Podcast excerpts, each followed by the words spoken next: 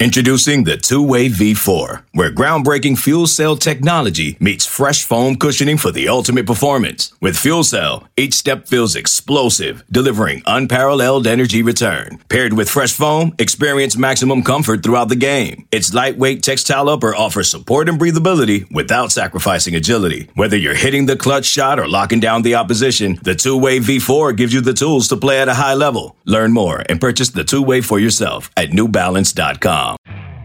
You could spend the weekend doing the same old whatever, or you could conquer the weekend in the all-new Hyundai Santa Fe. Visit HyundaiUSA.com for more details. Hyundai, there's joy in every journey. What's gonna happen tonight? What's gonna happen? We're gonna whoop their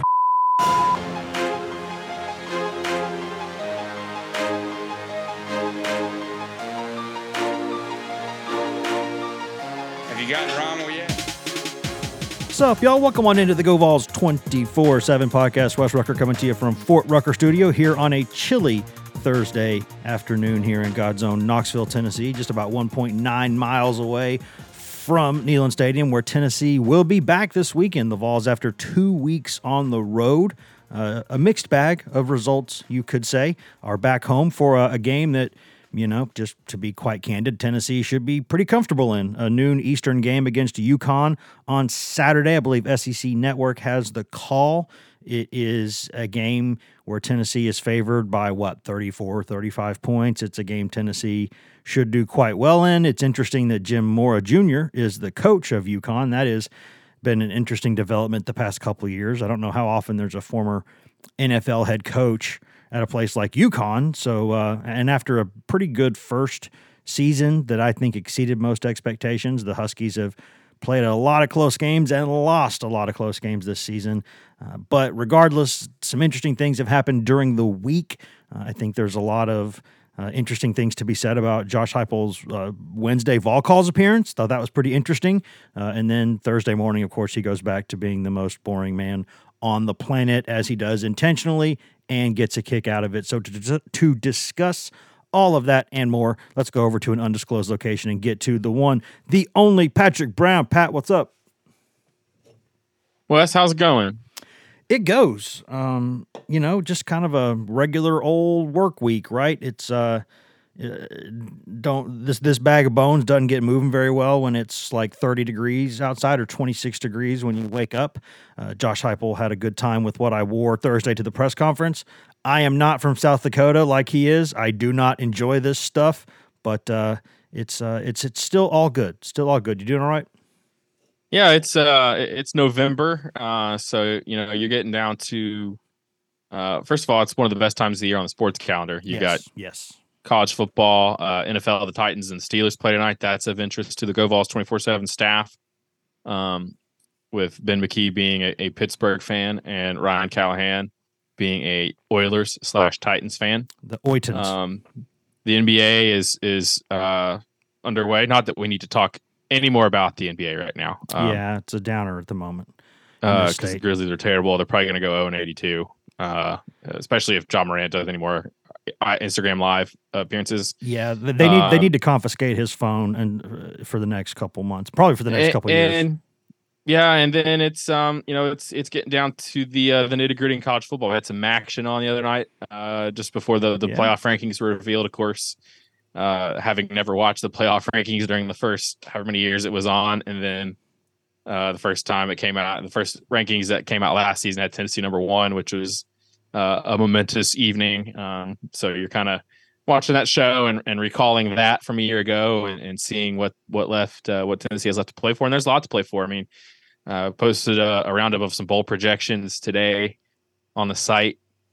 Um, and now that Tennessee's at six wins and is officially eligible to be in a bowl game, so uh, there's a lot to play for, and, and there's a lot of football still left to be played, and you're getting down to the important part of the season when um, you know things are, are decided and uh, there's a lot going on, and and then it gets right into December when you're in in roster management mode. So uh, it's a busy time of year, and uh, looking forward to having a noon game on on Saturday after a, a slew of uh, CBS kickoffs and some night games. yes, season. yes, there is nothing and again, not that we expect anyone to care because we don't, but the, there is very there are very few things, especially as you get children in life, that will mess up your schedule more than a night road game in the Southeastern Conference. Uh, that or pretty much anywhere in college football. That's such a long night of work with podcasts and everything else, and then you got to get up and do Sunday stuff, and then it's just it, feels like until Wednesday the next week you're just kind of cooked, and then back to back road weeks are kind of you know that's that that's tough. And then uh, a week away from the least enjoyable road trip in this conference. Uh, just not to be rude or put a too fine a point on it, but Columbia, Missouri is way the hell out there and way in between cities with good airports, and it is. Uh, it is a haul. Also, by the way, though, uh, we're talking about all the sports that are happening right now. Uh, you know, college basketball is back too, and Tennessee has in Dalton Knecht one of the most exciting offensive prospects I've seen at that program in a few years at least. A guy who really could have like a 40 point game. I mean, his offensive game is just, I mean, even Rick Barnes, who's like a critic's critic, said, yeah, his offensive game is like NBA ready right now. It just is. Like he is, he is, his offensive game is that polished and that, that, that impressive. So that is, I wonder how Northern Colorado won 12 games with him last season. I wonder if the rest of it was like, was it Dalton Knecht and the GoVols 24 7 staff playing out there? Is that how that team only won 12 games? That's incredible because uh, there'd be games where you'd see he'd scored like 28 and the rest of the team would have like 20. I don't know. You, you've never seen me play in the post now. I can you give me the right matchup, I'll I'll go to work down there. Yeah, I'm telling you, you're going to get a couple points in rebounds. I mean, you, you know, sometimes you get the right bounce. Just a couple. you know, I mean, hey, for uh, those, I mean, you're you're going against like people like Jonas Aidoo. Uh, the post post game becomes a lot more difficult when you got Gumby Giraffe out there. That's why I said. That's why I said right matchup. If you don't get me on the right matchup, well, that's on the coach. Yeah, well, just extend him, make him play out to the three point line. That's uh, that's how you that's how you do. That's what that's what our former coworker Grant Ramey would do. He would just park it right there at the three point line and just shoot. It's uh, that's that's definitely what he would do. But it's a really fun time of year, and there's actually some really fun, really interesting college football games this weekend. Tennessee's just not playing in one of them. If we're if we're being honest, if if that game becomes interesting, that's not great news uh, for for Tennessee. I, I, I've I've decided, Pat. I'll give Tennessee one quarter to like screw around, and it's understandable. But if it happens longer than that, I'm like, okay, you, you need to you need to get it in gear here. it's interesting as I mess up the mute on my Zoom, um, trying to cough right before you went to me. That's all right. Uh, we, we, we, has, can edit. We can edit this. We're good. The uh, UConn is one in seven, but I think it's a misleading one in seven. Yeah. This is a team that has been in a lot of close games, um, and, and they've lost. Four of their losses are by one score. Uh, and really the only time they've been blown out twice, uh, and neither were by 35 points. Uh, Duke beat them 41 to seven.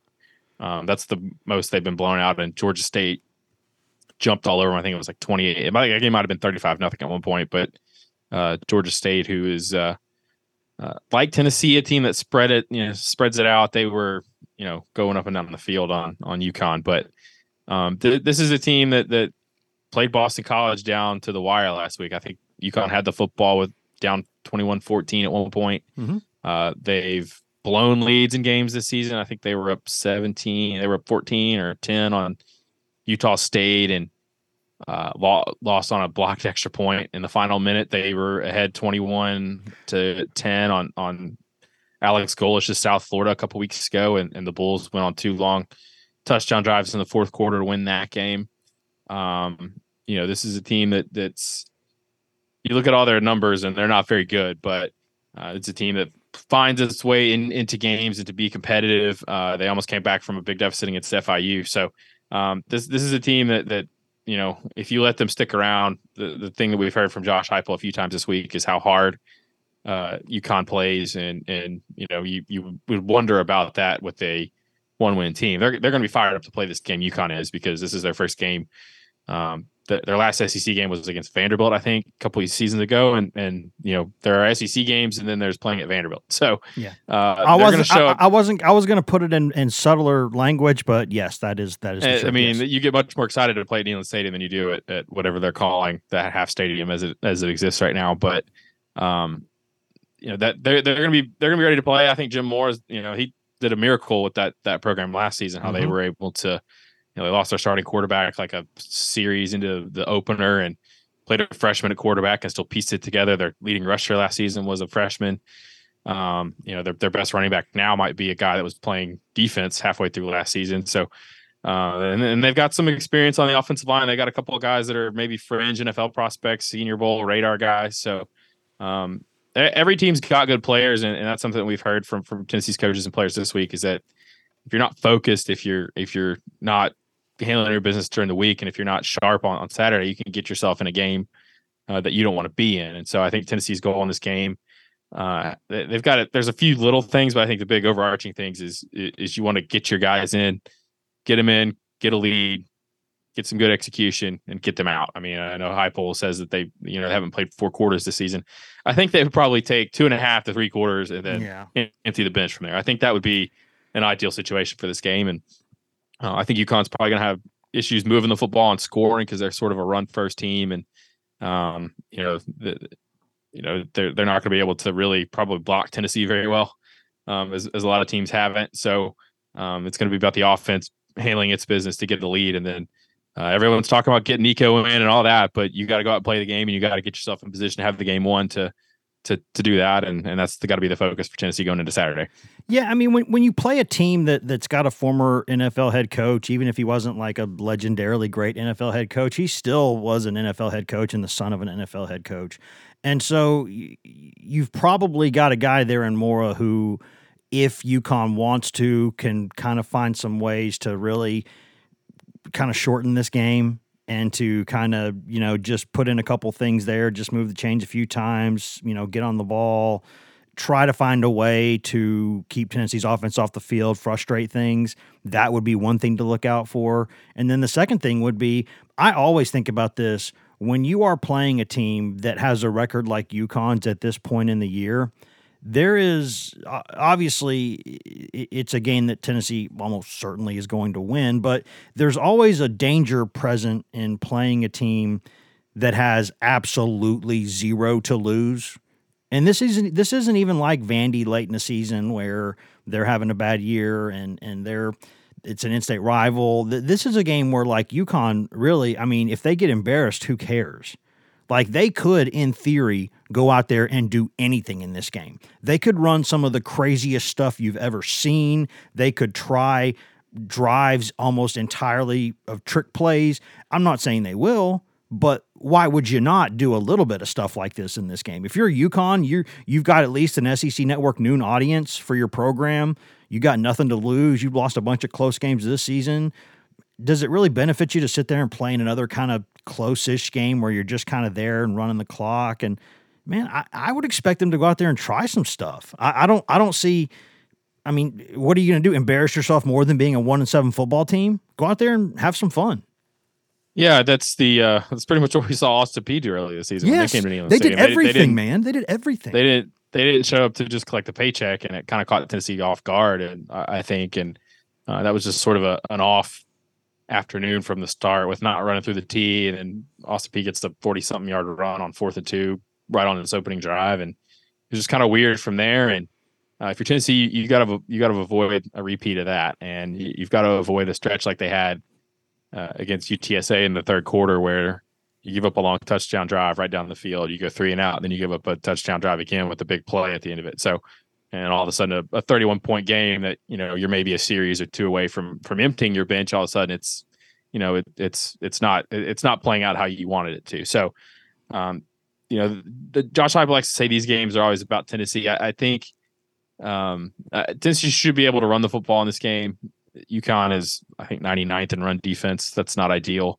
Uh not the great. two i think the two spreadiest teams i just made up that word uh, that they played were Georgia State and of course South Florida with with Alex Golesh. Those teams ran for 250 plus on on UConn. So um, if you can get them spread out, you can kind of gash them up in the middle. They do have a linebacker. I should point out Jackson Mitchell, who had I'm trying to remember this 120 tackles in 21 and 140 last season. So you need to block him because if he doesn't, he's probably going to tackle your guys. Um, yeah, but, but, that also could be a little bit like those years where, like, every year Kentucky had like the SEC's leading tackler for a while because it wasn't very good and it, you know, was going fast on offense and putting points up there with Couch and those guys. So, like, they would have a guy have like 100 million tackles in a season just because they were always on the field. But still, like, he's probably a good player. Yeah. And then, um, uh, they uh, they've got a couple defensive ends that I think are, are decent players. Um, and, so you gotta you gotta contain those guys. I mean, you you can't just show up if you're you know one of these if you're one of Tennessee's offensive tackles. You can't just show up. You got to watch film on these guys and know how they play and know how to and be ready for the phys- you know the individual battles. And uh, defensively, I think it's going to be interesting to see if Tennessee can get its pass rush going because that's kind of been it's been a little bit blunted. Uh, held in check maybe is the way we should describe it with emphasis on held a lot yeah. of times yeah um, quite literally so quite it, literally it, and, and UConn is uh, they've got a right guard that's probably going to play in the NFL, and, and, they've only given up like 11 sacks this season, so they're they're among the nation uh, national leaders and uh, and fewest sacks allowed. So um, they they're probably going to throw a lot of quick stuff and try to you know not let James Pearce and Tyler Baron and those guys wreck the game. But uh, I think getting home is, is something that they're going to be emphasizing for Tennessee, and, and you want to see if, if those things can transpire. But to your point, Wes, I think you, you do have to be ready for anything, um, and, and, you have to be sharp and, and, get off to a good start because you don't want to let a team, uh, if if UConn does show up with the energy of Austin Peay, where they're kind of coming to, you know, make things uncomfortable and and you know, what's the best word? You know, they're not just showing up to get the paycheck and go home. You know, they're kind of showing up to mess things up and, and be a nuisance and, and kind of go- piss everybody off. Yeah, they're going to put in a good team shift. like that. Yeah, they're going to put. You can't let shift. a team like that. You can't let a team like that stick around. Um, they did that against Austin Peay earlier this season. Last year's team, I don't know what Akron was doing. They were trying to kind of muck. They were trying to like win the fight and lose the game, and Tennessee blew them out, and you know, and, and got out of that one pretty quickly. Um, but they got to they got to be better in this. They need more of a UTSA kind of game than, than an Austin Peay kind of game, and I'm sure the staff and uh, the leadership on the team too, because you got to keep guys focused and. Uh, I mean, because it's human nature. Right? I mean, we're talking about it. You know, you wouldn't blame these these college players for thinking, you know, hey, we just played Texas A&M, Alabama, Kentucky. That's probably the toughest three game stretch of the season, and now we're playing UConn. It's not. It's easy to just look at this game and say, it'll be easy. It'll be a breather. We don't have to play as hard. We don't have to work as hard. You can maybe let your guard down a little bit, and and if you do that, you have a chance to to get in a situation that. Uh, even if you win by 21, it's it's you don't play how you want to play. You don't get to get some of your young guys and some of the guys that have been working hard behind the scenes, get them some playing time that, that they deserve, that those guys work for. Um, and, and, so that can lead to a situation where you don't want to be in. So Tennessee's got to come out and handle its business, and, and they've got to start fast and and kind of keep it together, um, and and really try to get this game done and dusted. Get the young guys some experience and, and get on to, to Missouri. Yeah, and if I'm UConn and I watched film of Tennessee last week, I'm I'm one thousand percent getting rid of the ball as quickly as possible. And I'm just throwing the ball uh, in, in, matchups to those against those Tennessee corners and saying, listen, if they make a play, they make a play, but they got to prove they can do it because without Kamal Hadden, Tennessee secondary did not look great. I mean, it, it, that whole thing's tied together because the pass rush not getting home is the first part, and you know, it's easy, so easy to just completely pin everything on a secondary when in reality, the whole thing is connected on a string. And you've got to have the pass rush getting home to be part of it because I don't care what level of football you're playing, I don't care what opponent you're playing, you're not going to be able to you know cover somebody for that long you're not you're not going to be able to to keep all the receivers covered tightly in like seven, eight seconds. Like it's just it's just never going to happen. You got to get home. You got to get there and, and and affect the quarterback. But if I'm them, yeah, I'm uh, I'm, I'm going to mix in some trick plays because why not? And then I'm going to throw the ball to the perimeter pretty quickly a lot. I mean, every kind of perimeter screen that exists, I'm throwing it in this game. Every single kind of perimeter screen that exists, you know, bubbles, middles, whatever you got, like swing passes, you know, I, I'm doing that stuff all day long, a little bit uh, off and on because I just think Tennessee's got to prove that it its corners can handle. You know, because we've seen now. I mean, there's eh, one game, Pat. I don't. I, before we go to break, I think we do need to discuss this. you know, we've seen Tennessee's secondary for all of what one game and change without Kamal Hadden because he came back out for the second half against Alabama, but he he didn't. He was on and off the field. He wasn't playing great. So basically, it's been somewhere between four and six quarters without Hadden. And in that sample size, uh, decidedly not great results. I think we we could say um, it has not been the same. We're seeing proof positive that Hadden is exactly what we eventually all came to see him as a guy who a vast majority of the time was by far the team's best corner and then would occasionally blow up in the most spectacular way but overall consistency wise their best player out there and, and so without him they got to prove they can they can handle it yeah and i think you know i think the takeaway from that that that stretch or or times where tennessee has struggled defending the pass is that um you know, you, you take away this team's strength, which is getting after the quarterback, you can, you know, you take away any team's strength, you're going to be able to take advantage of it. And, yeah. and Tennessee is, you know, listening to Tim Banks this week talking about how, you know, some of those pass rushers are getting more attention. They're getting chipped off the edges. They're getting seven man protections where where teams are keeping backs in and tight ends into block. And um, that's a, a sign of respect, but it's also something as a player and as a staff you have to work through because you have to find ways as a player to get that advantage back in your favor. And as a staff, you have to scheme ways, whether that's blitzing, whether that's lining guys up differently for matchup purposes, whether that's more games up front like they do. They they do a lot of things up front where they're trying to uh, twists and and overloading one side and things like that. So um, that that's something that as you get into deep into a season, everybody's got film on you, and they're going to find ways to try to take away what you do best. Tennessee staff does that as well.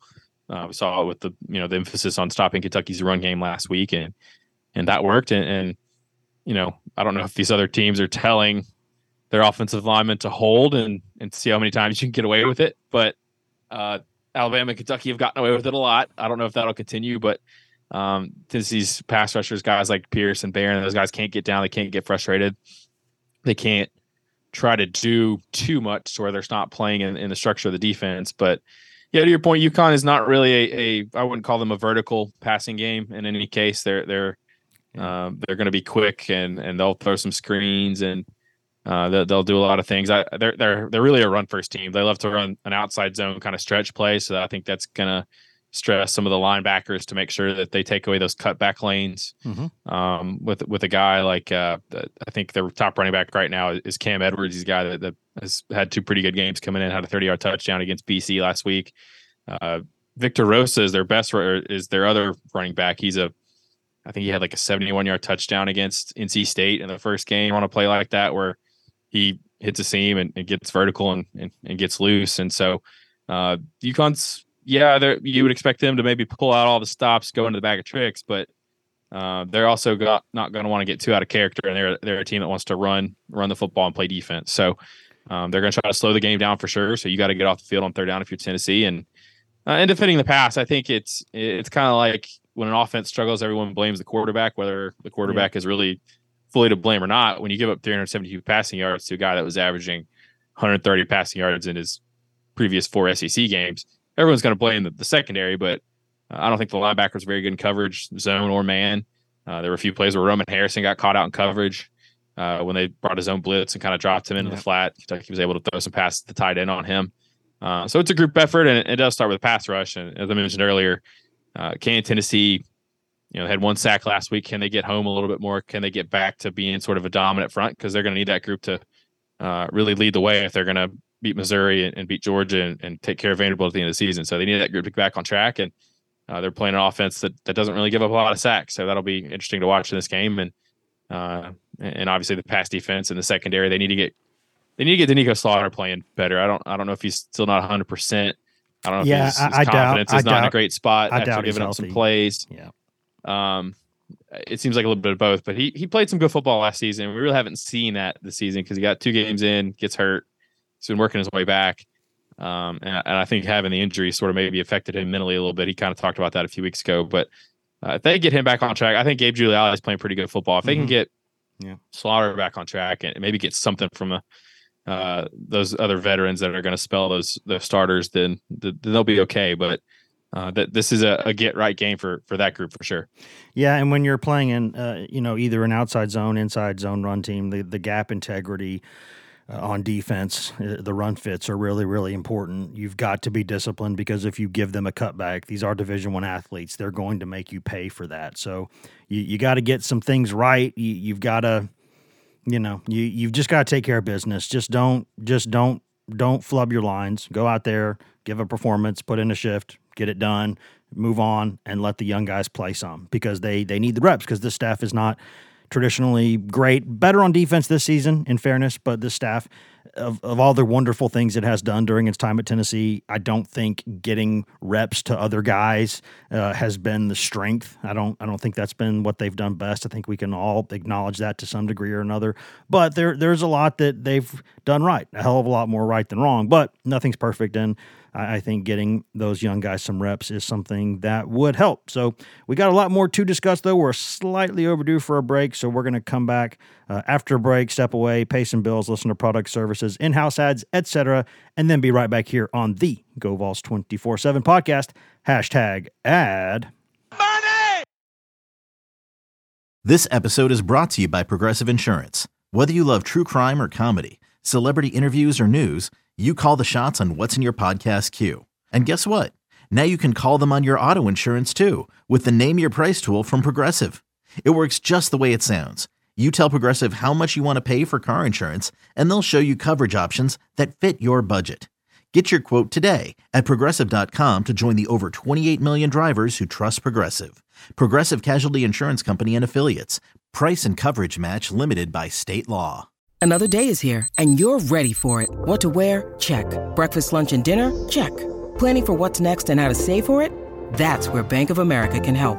For your financial to-dos, Bank of America has experts ready to help get you closer to your goals. Get started at one of our local financial centers or 24-7 in our mobile banking app. Find a location near you at bankofamerica.com slash talk to us. What would you like the power to do? Mobile banking requires downloading the app and is only available for select devices. Message and data rates may apply. Bank of America and a member FDIC.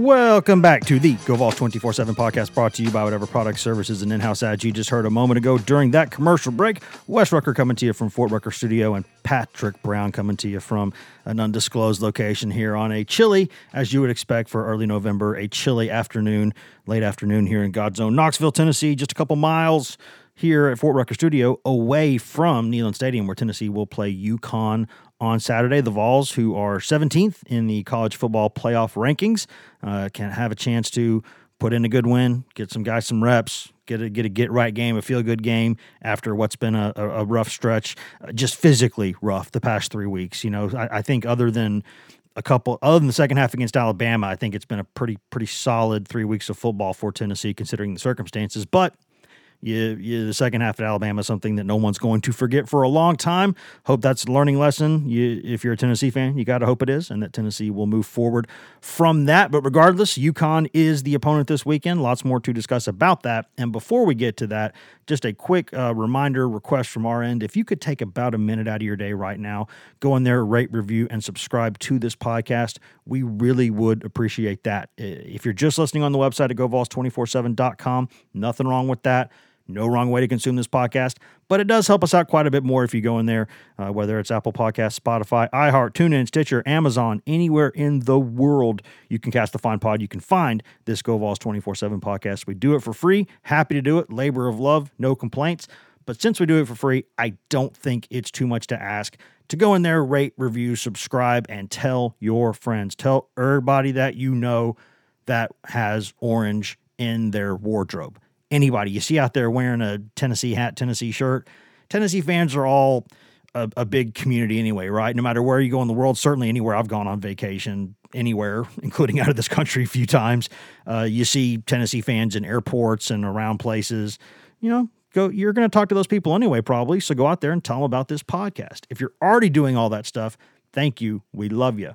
If not, I award you no points and may God have mercy on your soul. Right back to it here, Pat. Let's talk about something I think is kind of interesting. Maybe only I think it's interesting, and that's totally fair if I'm the only one who does find it interesting. But there's been a trend the past few weeks. I think we all know by now, or if you're like a Tennessee football super fan, like the kind of fan who you know immediately keeps all of our live updates for press conferences right there on your phone, and you're you're just locked in all the time those people certainly know by this point that Josh Heupel's Thursday morning press conference is a bit of a, eh, it's just kind of a thing everybody shows up for. Uh, I did laugh this morning. Heupel walked in like a guy who he scanned the room and he was like, "Oh, really small crowd today," and was super happy with himself, like he knew he had won the battle and fewer people were there because he had bored them into submission on Thursday mornings. Uh, but we, we, had a little fun anyways. Uh, clocked in, I think, at like a mean 356 or whatever on the presser this morning. Uh, not a lot is said there because he's kind of already in Saturday mode. But at least the past couple weeks, Pat, we have seen the the the saltiest Josh Heupel on those Wednesday night vol calls shows. He is uh, a couple weeks in a row. Not not as salty as Dabo Swinney. Yeah, no, no, he's not. He's not. Uh, he's not telling anyone to get off the bandwagon. He's not. Uh, you know, making really unfortunate like self harm jokes. He's not like you know, telling people they're well, part of the problem. He's not right, know, and telling people to apply for his job if they think you know they're criticizing yeah, him. I actually, I actually, here's my hot take. I love that Dabo rant. First of all, it was entertaining as hell. It was entertaining. Second of all, he is entitled to defend himself and defend his program against uh, what he may view as as unfair criticism. And I think there's probably something to people getting spoiled, but uh, people aren't listening to this podcast to talk about Clemson, although that they might, you know, they're uh, probably enjoying it a little bit. yeah, I mean Tennessee fans are probably yeah, like you said, they're enjoying. That's a that's a threat. Probably that's a threat to Tennessee in recruiting. We've seen that several times in recent years. That is a Tennessee. Right. They go head to head a lot. Right. That is a. Uh, everybody's enjoying the between the the Clemson uh, meltdown and the Michigan shenanigans. This has been a very entertaining season off the field. Um, yeah. So far. No, he. he we still got and we still got a month left. But yeah, uh, I was not one of the people at Heupel's uh, press conference this week because it's UConn week, and I used one of my get out of jail free cards. Uh, it was this one, and I think UTSA maybe that I uh, might have skipped, or I it might have been Austin Peay. I can't remember, but so we're seeing a trend here um, for non-conference, non-conference, non-bangers.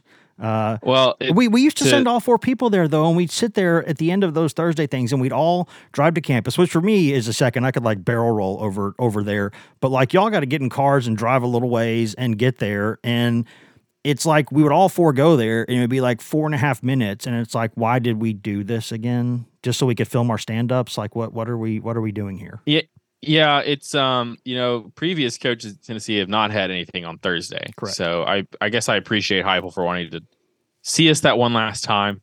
Um, but yeah, he's uh he's usually the hay is not necessarily in the barn by that point, but uh, whatever hay is left out is he doesn't want to miss it, if that makes sense. So he's not trying to spend too much time talking to us. And really by Thursday, you know, we've talked about the game a lot. We've talked about guy the previous game and things that stood out. We've talked about individual stories, whether it be you know John Campbell this week or you know there's been a lot of Charles Campbell talk to after his, his field goals mm-hmm. last week. So all, all that stuff's kind of done from from our side of it too. I mean, there's you know there there's you're not going to unearth a, a great storyline probably Thursday. You've probably addressed it in, in some form or fashion on Monday, Tuesday, or Wednesday. So oh yeah, F- Fulmer used to give his his uh, injury reports on Thursdays when he was the coach. So he would come out there after Thursday and have like an actual injury report that he would give us. They would also release the travel squad for road games on Thursdays. Like it used to be know. like it used to be like an interesting day of, of the week, but then a bunch of other coaches came and they never did anything on Thursdays, and we got used to never doing anything on Thursdays,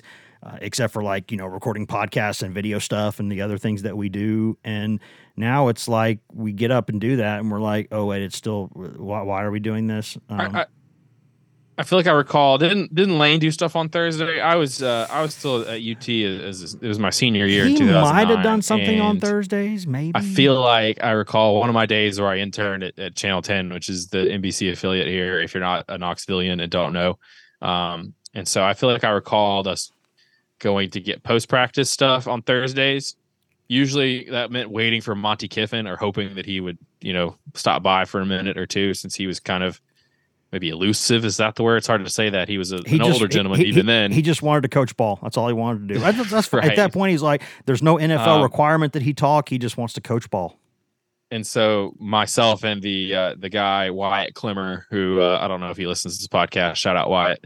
Um, but uh, he, uh, I feel like I recall we go to prac, we go to campus to get post, we go get food, and then go shoot whatever the high school game was on Thursday night. Um, or he would drag me to those things, and I would be a nuisance. Is basically what it was. Sure, sure. Um, so, um, but yeah, the, yeah, the people probably ask them, then, you know, why is he having a press conference? Why does he talk? It's just, he sets the schedule and that's what he wants to do. I don't know if it'll ever disappear. I don't, we won't have to be there on Thanksgiving. I feel pretty confident saying that, uh, in a few weeks, but, um, but yeah, it's, uh, it- Last- it's, it is always interesting because he does, like you said, he gets a little bit more chatty at Vol calls, and that's definitely a, a situation where, you know, he's talking to Bob Kesling and he's talking to, to Brent Hubbs, and there's kind of more of a natural back and forth. There's fans there. He, you know, kind of is a little bit more relaxed in those scenarios because he's getting questions from fans. And, you know, in some cases, he's kind of giving it back to him a little bit. When he got a question the other night about the red zone offense, he was like, ah, I'm not surprised I'm getting this one. Yeah, I was waiting on this one. so yeah, having a good time with it. And somebody asked about the Chas Nimrod touchdown, and you know, like I like those big plays, and Hype's like, ah, yeah, you like those, don't you? Yeah, Um, I would and so- imagine. I would imagine. Yeah. uh, and so yeah, it's it's just a different setting, and um, he he does kind of walk in with like a grin on his face on Thursdays, where he's like, "What y'all got for me today? What are y'all Yeah. are y'all going to try anything on me today?" Well, because last season we started laughing because it became the running joke was I was going to ask him about Cedric Tillman every Thursday, and every single Thursday he was going to say, "Yeah, we'll know a little bit more on Friday and Saturday." Even though he knew full and damn well that Cedric Tillman wasn't playing, it just became a running joke. We all knew he probably wasn't playing, but it's like I still got to tell people we asked, right? It's one of the dumbest things that I don't think people understand sometimes, uh, and I understand why they don't understand it but it's like we have to at least ask a question, even if we know he's not going to answer it, because we're going to write a story on it, which means unless it's a column, we have to say that we asked. Like that's the that's the appropriate news thing to do is to say, by the way, we are writing this story. Would you care to comment on what we are reporting here? And so that that's why we have to ask. And so it just be, kind of became a running joke where he was like, "Oh, where's Wes with the injury question?" And you know, just because we had fun with it, but uh, yeah, I mean, by Thursday, his uh, his hay might not be in the barn, Pat, but his uh, talking to the talking publicly hay is in the barn at that point. He comes in, he's nice. He's always nice. Heupel's always a nice guy, but he's like, yeah, yeah, well, we'll see. We'll see tomorrow, and you know, uh, what's a tough, tough opponent. You know, it's a tough game. We'll see, and be like, hey, Josh, good energy in practice all week. Like the guys. He's never talked about a bad that. practice. Never, I've, I've never heard him come out that I can remember and be like, it was just a bad practice today. He's never, any of those thoughts that he has, he keeps uh, internalized. He never comes out and says it was a bad practice. But the whole thing was that on Wednesdays, he has come out and said some stuff.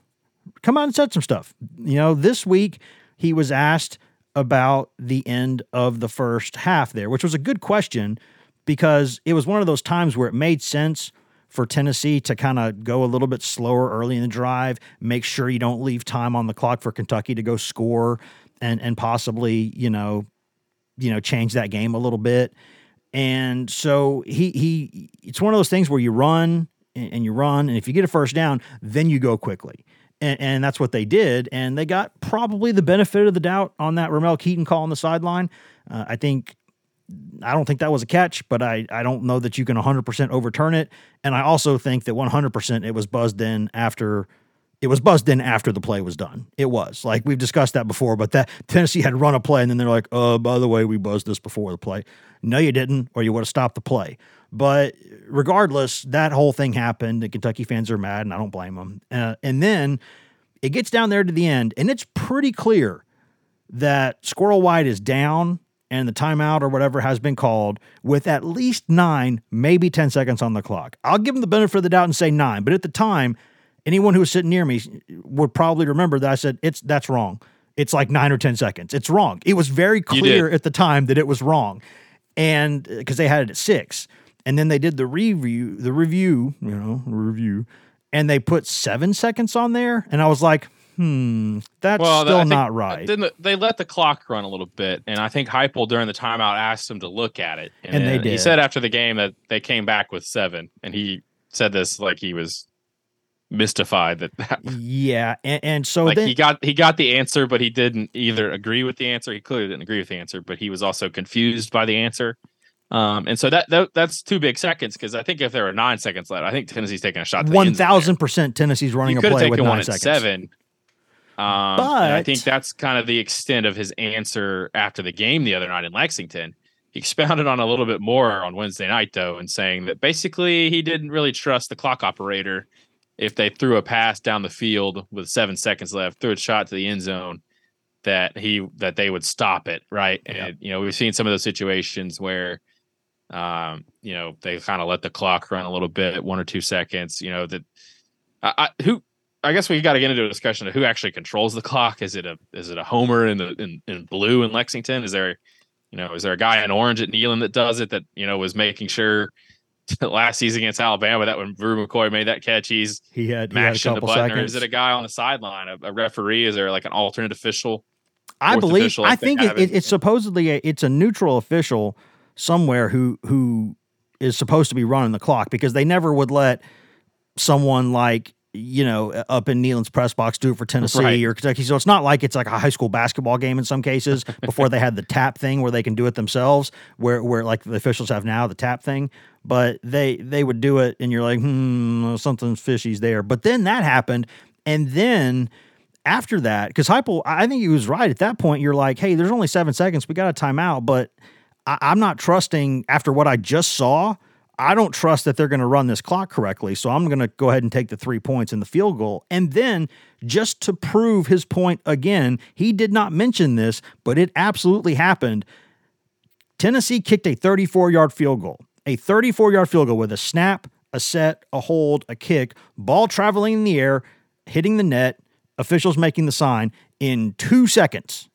Two Char- Charles Campbell's seconds. legs just must be he must have like a rocket. Yeah, and and Matthew Attached to it to Salansky just launch the snapping must at- just rocket it back there too. I mean, two seconds, and and that became interesting because at that point, Kentucky does have one of the best kick returners in college football. So at that point, you're saying, wait, two seconds right off the clock on that kick. Hmm, I could see one or two seconds being left, but five seconds being left. That was that whole operation was suspicious AF. It was not. And so I don't blame Heupel for anything that he would say about that, but I think it's interesting that he has found what he thinks I think is his coach's show where he's out there casually with fans and stuff and he can kind of say things that maybe he wouldn't say in a press conference cuz he's like I bet they won't get as mad at me if I say it in this Yeah, kind of setting. He's he's pretty much just not talked about officiating at all uh, at this point. Um, Which has right? I been mean, objectively he- bad the past two weeks. I mean, he- no live ball asked to- penalties. no live ball He penalties. got asked, yeah, last after the last two games, he got a, a Mortal Kombat two hand touch question against Alabama Yeah. and silent treatment it, silent treatment it it. Uh, he got an innocuous question just about how you know Tennessee wasn't able to get pressure on Devin Leary and did the same thing. Uh, going back to this, you know, this thread of him talking more on vol calls, he he got asked about pass interference penalties. I can't remember, maybe after the Texas A&M game Yep. and he was like, you know, it, it's being called less. It's being called basically inconsistently, which is 100 percent true.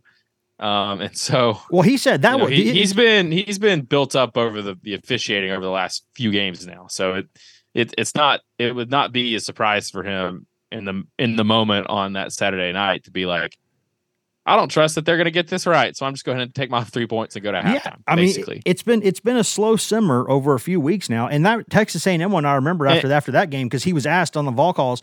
A fan basically asked, like, you know, obviously they're calling it a little bit differently this season, and he said, or they're not calling it correctly. Depends on your viewpoint. Right. And I was like, oh, oh, like that. It, like the Spidey sense was going off at that point. Like, oh, that's interesting. That's interesting.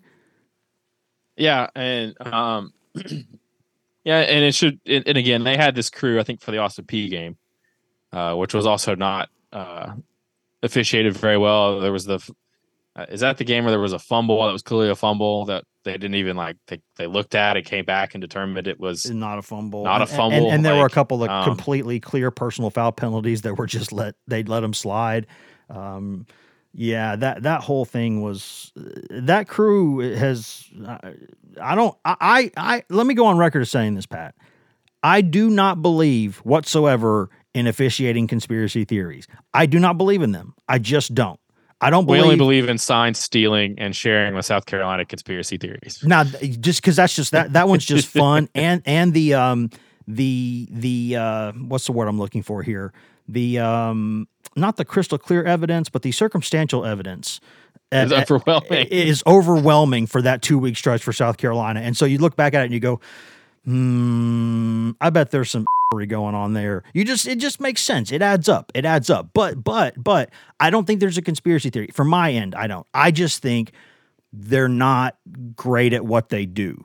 And the for a league that has this much money to consistently have guys that are not it's a thankless job. It's hard to do. If you do it correctly, no one knows who you are. If you do it badly, everyone knows who you are. Well, it sucks, right. but So like you got to be better. If you have, yeah, if you have a bad game for Tennessee Austin Peay and you come back and you're doing Tennessee Kentucky, I mean, there were there were fans on our on our game thread that were like, oh, if it's this crew. I mean, they're never going to forget Ken Williamson, even whether he's a Tuscaloosa real, realtor or not. Um, Connor Stalions. yeah, I'm, Connor Stalions. I'm with you. I don't. I don't think that anybody has a conspiracy theory outside of the Alabama stuff. Now, I, I don't think. I don't think we're jumping on too far a limb to say that Alabama gets taken care of in Tuscaloosa. Good luck to LSU this week, and you're going to need it. Um, there's a lot of playing 11 circumstantial there's a lot of circumstantial evidence the circumstantial evidence there is also i won't say Right. it's overwhelming but it's it's interesting it's interesting Right. And so, but yeah, that that was um, you know, there's been a few officiating discussions from Heupel on on vol calls. He also talked a little bit something you thought was interesting. I didn't think was as interesting was yeah why they've shut been down- slowing it got down in shut down on that the one real quick you and ryan both were like matumboed Well, that. we just we just shared our opinions, and everybody has different opinions. That's all right. That's that's America, right? I mean, yes um, now you know, usually your opinions are wrong. I mean, some would say, some would say that. Of course, then some would look at our picks segment in the week and be like, a lot of my opinions, which are just blind guesses, happen to be correct. Yeah, you are you are kicking our butts in the uh, in the picks. I faded uh, last year bad though. Last year I faded bad. It was like a it was like the uh like I'm trying to think of like a famously. It was like a that year that Tennessee basketball was so great for a couple months and then just that was me in the Kind picks last most season. years, isn't it? Seems that way, yes, unfortunately for for them. But yeah, I uh yeah, that's what I did in the picks last season. 1000%. So, so yeah. Uh, speaking of picks, I looked up. Uh, you know, I, I saw our records and I was like, hey, we're like we're doing pretty good. We're well over 500. I was reading the the picks column that uh, Brad Crawford and Chris Hummer do for our, uh, for 24 seven Sports. I always like to see what they do, the games they pick, um, what they pick, and they're like trying to like trying to get back to 500. I look at mine and I'm like, we're 20 against up games over 500. Then I remember that like we we picked all the SEC slash top 25 games against FCS teams that don't have lines when we when we do them. Mhm. So we got like 20 free games. Anyways, I Hey, did the look- math. look and like I would be dead 500 without those games. Look at the non-conference. Look at look at like I mean, look at the non-conference games. I mean, Tennessee plays Austin Peay. Right? You get a couple of slant. You get a couple of layups. Well, they didn't even come close to covering that game because those lines don't come out till like right before kickoff. But um, yeah, the, the the the obviously the red zone offense has been uh, quite the discussion point for Tennessee over the past several weeks because they have not been very good at scoring touchdowns in the red zone. Uh, they have kicked a lot of field goals, but you, you want to be scoring touchdowns. They were so good in the red zone last season. Mhm. Uh, they were really good at everything on offense last season, pretty much. And uh, since the since the Virginia game where they were seven for seven, they it's I think they're like twelve of their last thirty. Their, their last 30 red zone trips, I think they scored 12 touchdowns. They're bottom of the SEC in touchdown, Which is gross. inside the 20, which is bad. And it's not uh, typical at all of a, of a Josh Heupel team. And so, uh, one of the questions that somebody asked the other night or, or Wednesday night was about why they kind of get down there and slow it down. Um, and, and his answer was, um, I thought it was self-explanatory because I mean we all watch it, we all know. True. Usually, usually Jaylen Wright has run them down there. He gets tired, has to come out, so they have to sub, and that slows the tempo down. And um, as as Heupel pointed out, teams are taking their sweet time.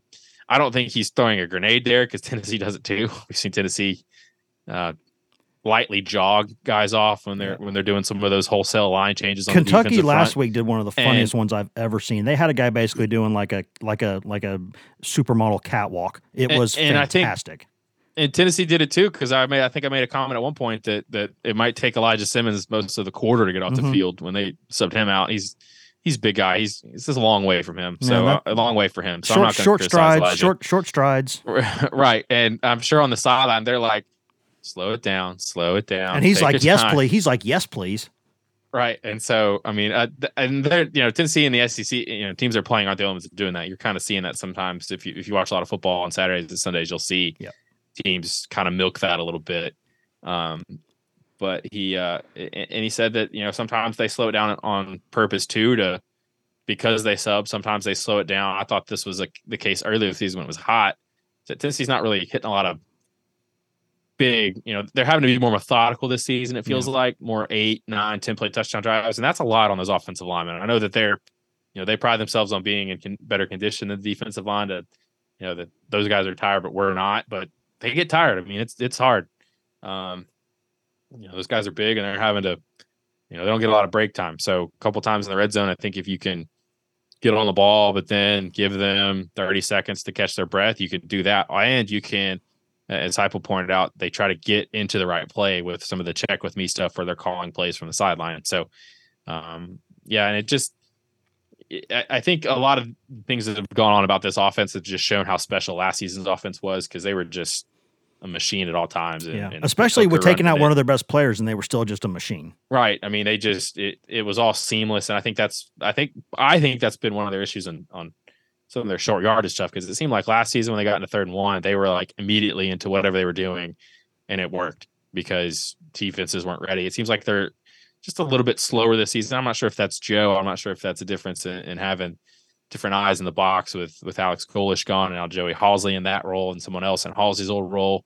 How how they've you know we, we're not going to get into the weeds on that because no one tells us what what the weeds are on on those situations because that's just kind of how I, I, things are these I, days. I think the weeds are Heupel is doing just about everything, but I think that was the case with Golesh too. I really I, am just talking about the the operation in terms of True. uh, Okay, know, yeah.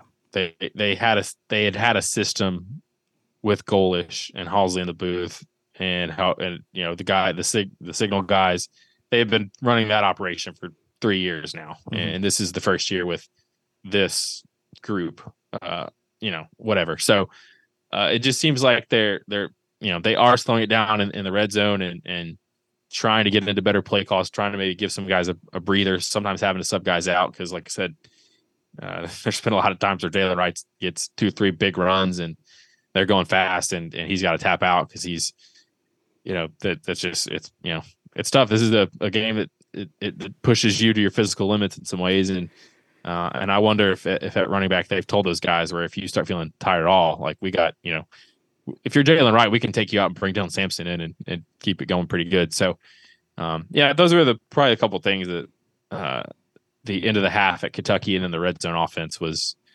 uh, more detailed than we are definitely ever get on ever, going to get on a Thursday. That's for sure. Yeah, that that's what was interesting to me, just because he went into such detail about it and and admitted. I mean, even things like how long people are taking on subs, which everybody knows, everybody can see, but that's still not something Heupel says very often, and he Right. he says things like that in those Yeah, you were settings. you were spot on about it being detailed. I mean, but- I mean, because because he he just it was like, oh, you're actually going to talk about what things are now. This is interesting. What a new spin this is. Um, but I, I think for me, I, I I go back to I completely agree with you that in the red zone stuff, I still would rather go tempo than be 100% on the play call because I, but I still think I lean that way in the red zone, but especially in short yardage situations. I think I would almost trade because Heupel again went into detail about how everybody talks about matchups on the perimeter because they can see a wide receiver and a cornerback in space or a safety or, or like a when, when you get a good slot receiver lined up against a, a linebacker, you go, ooh, ooh, ooh, that's a great matchup. But he said that just as much or more so, the matchups on the interior on the offensive line matter in certain play calls. Like if you, you know, there's a difference in a 330 pound nose and like a 280 pound three tech in terms of do you want to run at that guy or not? Like there are different matchups. Do we want to double this guy? Do we double that guy? What do we want to do? So I get that all of that matters. But when you're struggling the way they are in short yardage, and you know that the thing people hate facing against Tennessee is the tempo, because it's not that it's a complex offense. It's it's it's really it's not. Most offenses aren't that complex at the college level, but they do things so quickly that you're not ready for it, and that's where you have a lot of success. So I would lean into that if I'm struggling on short yardage, just to change it up a little bit and say, you know what, here are four third and short calls that we really like. We like all four of them. Some are better in some situations than others, but here's like our three or four, basically two point plays, basically and here's what we're going to run there. Or we know if it's third and inches or fourth and inches, got a 240 pound, 245 pound quarterback, we're going to sneak it or whatever it is that you're going to do, even though Mays isn't a huge center. I just think I would be willing to make that trade and go tempo over making sure you get the call right because I, I just think what you're doing is not working. Like this third and short, fourth and short offense is not very good. And so in the red zone, okay, some of that stuff I get. But even then, I think when when your tempo is what bothers people, like what's that old Sun Tzu art of war? Like never do something your opponent wants you to do. They want you to slow down. They want to catch their breath. Right? We're getting philosophical here. No, but what I'm saying is never do something your opponent wants you to do. Never do that. Right. And, and so, well, I, I would go. I would keep the tempo going, and I would try that and see if that kind of you know if if Joe Milton's a guy who likes to get hit, and that gets him in the flow of the game well, just keep them in the flow of a game. Don't make them think too much. Just go out there and run the play.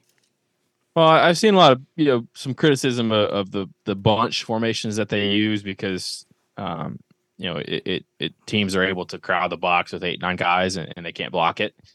They did that formation. They use that formation a lot. They went under a center quite a bit last season. I don't you know I don't think it was like fifteen or twenty percent of the time, but in those situations, it was something that they went to frequently. And it's not that and, Squirrel White can't block. And it either. worked. It's not that Squirrel White can't block because he could block better than Jalin Hyatt could, and they still did that stuff and it worked. Well, I mean, I well, I've said this before. I think Jalin Hyatt was an underrated blocker for his size, but for his size, for um, his size, yes. but uh, yeah, and, and to your point, bringing up Squirrel, he had a great block on the on the sweep to ice the game the other night. One of the plays of the game, um, right? The uh, yeah, I mean, the, the, the you know bringing the receivers in and and all that, the, it worked last season because they did it quickly you know, now they do it slowly, and now teams mm-hmm. can load the box. They get their feet in the ground.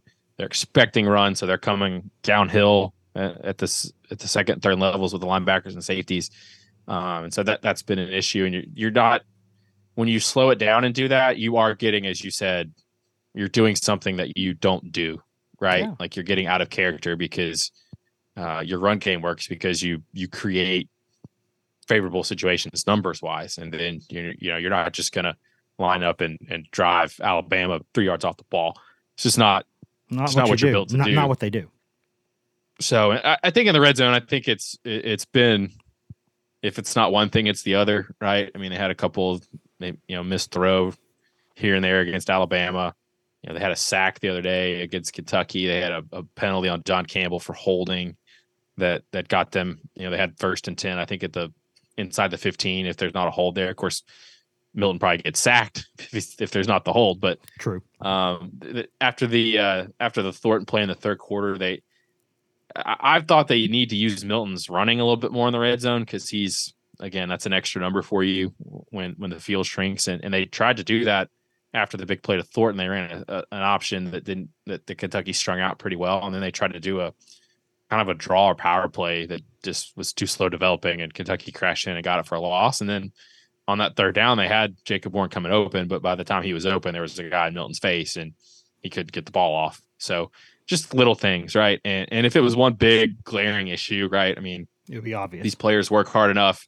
These coaches are smart enough that they would fix it. So um, they they've got to be able to to find ways to continue to run the ball. They run the ball so well between the twenties, and they get down there and it kind of gets bogged down. I don't know if it's again because if you have to sub your running back out, your defense the defense could bring in four fresh new guys up front against your tired guys, right? I mean, uh, maybe it's that simple, maybe it's not, but uh, that that's an area too in this particular game to kind of segue and get us maybe close to the finish line here. Yeah, uh, we're we're we're, we're at the, the finish boxes, basically. Yeah, that that's one of the boxes if you're Tennessee you want to check because you want to you want to convert in the red zone and and of got to statistically I think they're like top twenty in red zone defense. Mm-hmm. So you want to show that you can finish drives, and uh, even against a team like this, you want to be able to go and be able to, you know, put the ball on, on the ground in, in, the last few plays of a drive and, and get in the end zone. Because you know, again, if you're trying to create separation early, you can do that by scoring touchdowns instead of field goals. So uh, I know I know Heupel's a big Charles Campbell fan, but he would prefer that Campbell only has to run out there for extra points instead of field goals. Yeah, uh, and I, I, would say the Ramel Keyton drop is also another short yardage. That was maybe one of the top three or four play calls of the entire season. Just an unbelievable play call for the perfect time got the play that you wanted, and you know Keyton just dropped the ball. I mean that's life; it happens. But um, also stop getting penalties, stop getting false start penalties immediately when you get to the red zone. They've done that like four times this season, where they get to the red zone and the first thing they do is get a false start, because then you're stopping play for the officials to go make the call and then you're letting the defense see what formation you were just in so they can make changes if they want to there. They can see what you know and then you're first and 15 or first and 20 so then you're getting in a in a you know you're getting behind the chain so the coach is stopping go wait a minute does this change what we're running here on first down? And and so the whole thing kind of bogs down. But yeah i mean it's just there's a lot of things that need to be better. And if we're honest if you want to beat mizzou and you want to beat georgia you can't kick field goals in the red zone. You yeah. can't you can't do that. So there's a lot to work on, and at least maybe uh, this weekend is an opportunity to sort of just get some of that stuff, get back in the right headspace with it. Famous last words, but you know maybe just the opportunity to kind of get there and get some things cleaned up. But uh, anyways, guys, I think we're pretty much at the end here. Thanks for being a little patient this week. We've had a a weird week of like you know guys not little little bit of a sickness bug here or there kids at school weird things happening. So our schedule's been a little bit off this week. We've still gotten everything out just sometimes a little bit later than we'd like. So thank you to everyone for being patient with us. We're back on we're back on track now. We're, we're good. Uh, it was UConn week for us too. So uh, just uh, bear with us there and thank you for that. And thank you to uh, to Pat for being here. I appreciate it man. You're welcome. Have a good night there's that button. And now I can say thank you for listening to this edition of the GoVols 24 7 podcast. We always say that, but we always mean it. Thank you, thank you, thank you for listening. You can find all of us on social media. I'm Wes Rucker 24 7 on Twitter. Ben McKee is Ben McKee 14 on Twitter. Ryan Callahan is Ryan Callahan 24 7 on Twitter. And Patrick Brown is P Brown 24 7 on Twitter. And if you just want Tennessee news on Twitter, nothing else, you can get that at twitter.com slash GoVols247. You can also go to facebook.com slash GoVols247, uh, where we update that throughout the day, all day, every day, mostly with Tennessee news, uh, but also with news that we think Vols fans will find interesting. Uh, but if you want that best, most delicious East Tennessee Smoky Mountain spring water directly from the source, go get that at GoVols247.com, the best site on all of Al Gore's internets for coverage of Tennessee football, football recruiting, basketball, basketball recruiting, Tennessee baseball. Nobody, and I mean nobody, covers Tennessee baseball the way that we do. Also, no one covers the Lady Vols that we do. The award winning Maria Cornelius does an excellent job covering all things Lady Vols for us all season long. You can get all of that at govols247.com. You've also got access there to two forums that run round the clock. Got the checkerboard and the summit, where you can go 24 hours a day, seven days a week, and discuss anything you want that is not political or religious in nature with us, with thousands of Tennessee fans across the world, and with us who are on the staff. Uh, and and no one has a more uh, active board with the the staff members than us. We are proud to be there all the time, answering any question that you've got, and you get all of that for less than the price of one mediocre lunch per month. That is all that it costs, and that's after a quick free trial. And once you pay us that reasonable rate, which is again less than one mediocre lunch per month, you get access in perpetuity to Paramount Plus, uh, which is an excellent growing behemoth of a streaming arm there with us here at CBS, Paramount, Viacom, etc. You get every show CBS has ever made commercial free. You get new movies. You get classic movies that rotate in every single month. Uh, you also get just tons of original content, tons of great original Paramount Plus content. And you also uh, get access to the vaults of uh, Nickelodeon, uh, Smithsonian, uh, MTV, BET, Comedy Central, something for the entire family. All of that, all of that for less than the price of one mediocre lunch per month. That that is so much stuff. So much stuff. That's a bunch of stuff. Less than one lunch a month. That's all that it costs. So go to govols247.com and do that. Take advantage of that. Tell your friends to go do that. Again, thank you for listening. You can always go subscribe to us on every content uh, item, everywhere you can get a podcast. You can get this podcast. So please go do that. Thank you for listening again and uh, be kind to each other, guys. Just try to be kind to each other. There's just not nearly enough people in this world being kind to each other and having basic human empathy and dignity. Let's be better to each other. Let's be good. See you guys.